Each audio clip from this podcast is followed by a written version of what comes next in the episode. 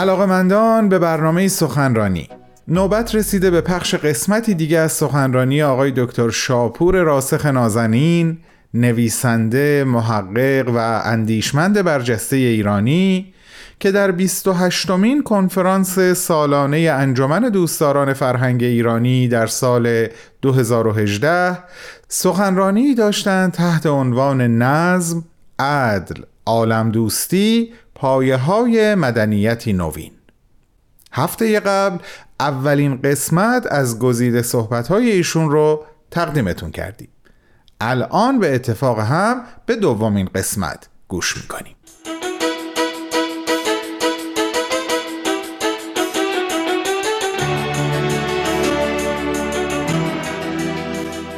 نگاهی سریع به اوضاع کنونی عالم به وضوح معلوم می دارد که دنیا اینک در یک مرحله اختلال نظم یا شاید بینظمی کامل به سر می‌برد.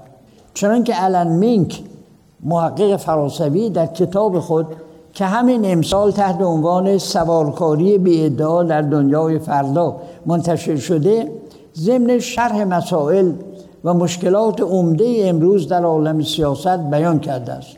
مشکلات به مسائلی از قبیل دوازده ناهنجاری که به ذکر آنها سریعا می‌پردازم.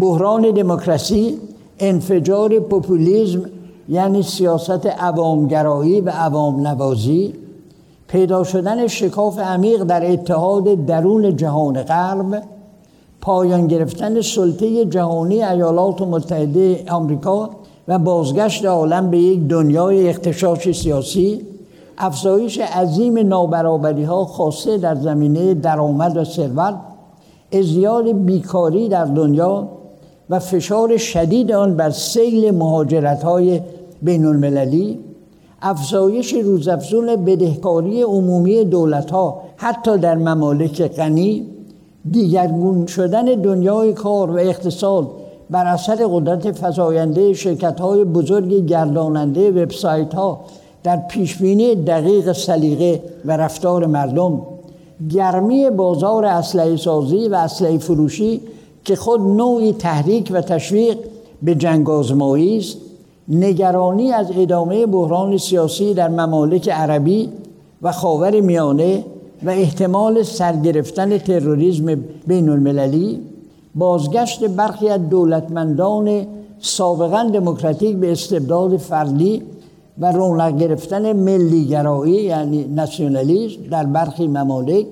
بیاعتنایی غیر موجه بعضی کشورهای بزرگ نسبت به تباهی محیط زیست و اختلال نظم طبیعت و گرمای متزاید جو زمین و بالاخره خطر غریب الاحتمال انفجار جمعیت در قاره آفریقا.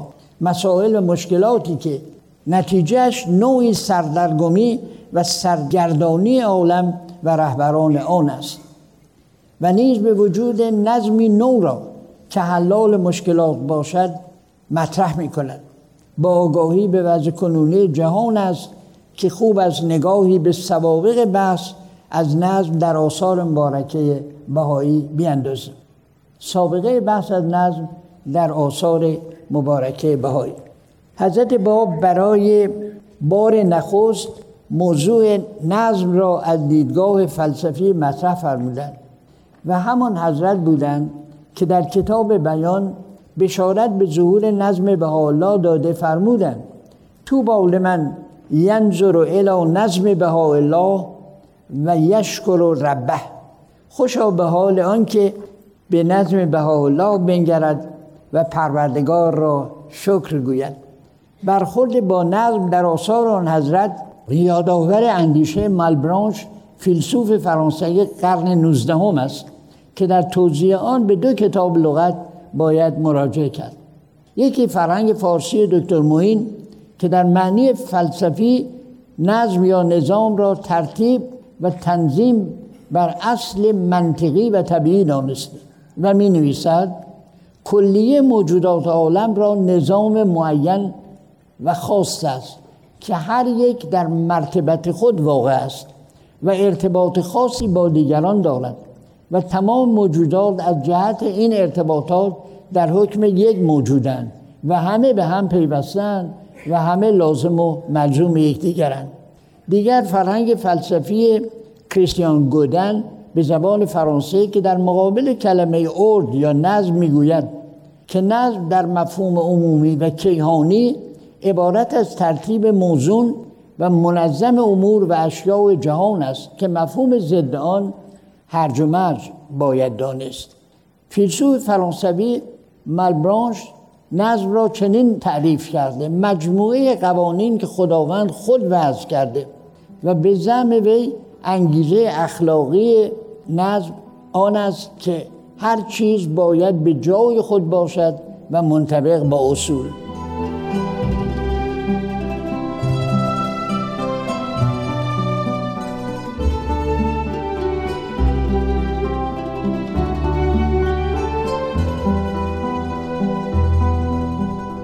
دوستان عزیز شما شنونده صحبت‌های نویسنده و محقق و جامعه شناس ارزنده جناب آقای دکتر شاپور راسخ هستید که در 28 مین کنفرانس سالانه انجمن دوستداران فرهنگ ایرانی ایراد کردند.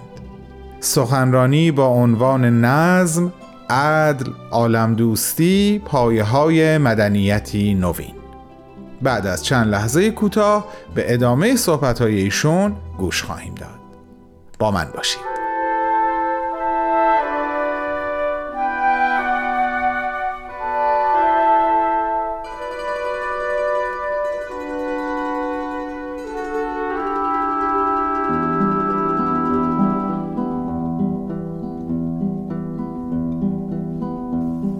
شگفت آن است که حضرت اعلی همین معنی ارد یا نظم را در آثار مبارک خود به کار بردند و فرمودند که باید در تمام کره ارز خانه ها، بازارها، اماکن منظم باشد و هر سنفی بر جای خود باشد و در سرای مخصوص خود در باب هفدهم از واحد دهم چهارشن فرمودند که در عالم هر چیزی باید به اسباب خیش ایجاد گردد. مانند آنکه اروپاییان با فراهم نمودن وسایل و اسباب مزفر و غالب شدند. شما نیز باید پیروی از آنها کرده و در امور خود به اسباب زفر یابید زیرا که حق و باطل هر دو به اسباب در این عالم متحرکند و منتظر امور غیبیه موهومه نباشید. این بیانات حضرت اعلی مطابق است. با عباراتی از حضرت بهاءالله خطاب به شخصی به نام عطاءالله در کتاب آیات بینات که در آن فرمودن عطایای الهی خارج از احسا است یعنی از شمارش وجود عطا فرمود یکی از الطاف حق و هستی بخشید و عطای دیگر اسباب مقرر فرمود و به آن اسباب عالم را نظم عطا فرمود. و نفوس را راحت بخشید.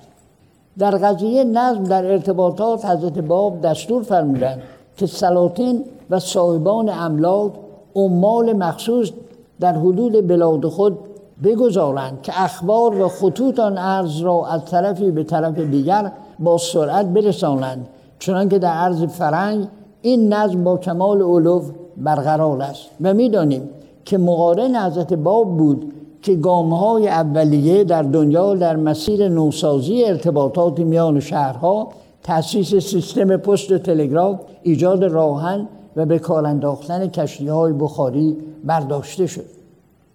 واقعا اگر کسی بخواهد در مورد ایران تحقیق کند بنیاد مدرنیزاسیون رو در هیچ اثری قبل از آثار حضرت باب نمی‌بینیم محتوای نظم در آثار حضرت بهاءالله. بعد از تصریح کتاب مستطاب اقدس به آن که حضرت بهاءالله مؤسس نظمی بدی هستند که به اقوا احتمال مراد نظمی بر پایه وحدت عالم انسانی است حضرت بهاءالله در الواح خطاب به ملوک و سلاطین از جمله ملکه ویکتوریا و در الواحی که به نام الواح متمم یا مکمل یا شارع کتاب اقدس معروف شده یعنی بشارات اشراقات تجلیات و غیر اون. ضمن اشارات دیگر اصول نظم بدی و تا حدودی خطوط کلی مدنیت نوین خود را تشریح فرمودند که درباره آن حضرت ولی امرالله در کتاب قرن بدی میفرمایند این آثار از آخرین آثار قلم خستگی ناپذیر حضرت الله محسوب است. و در اعداد اعلا یعنی برترین و ابها ثمرات جنیه یعنی میوه های تازه رسیده آن خزانه علم راهی و هدف قایی و کمال نهایی رسالت چهل ساله آن جمال مبین است.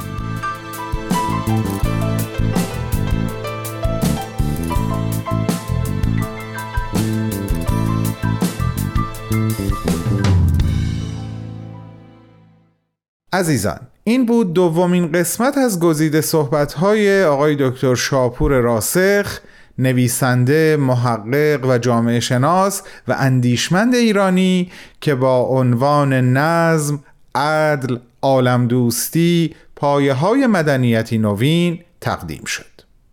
همونطور که عرض کردم آقای دکتر راسخ این سخنرانی رو در سال 2018 در 28 مین کنفرانس سالانه انجمن دوستداران فرهنگ ایرانی ایراد کردند.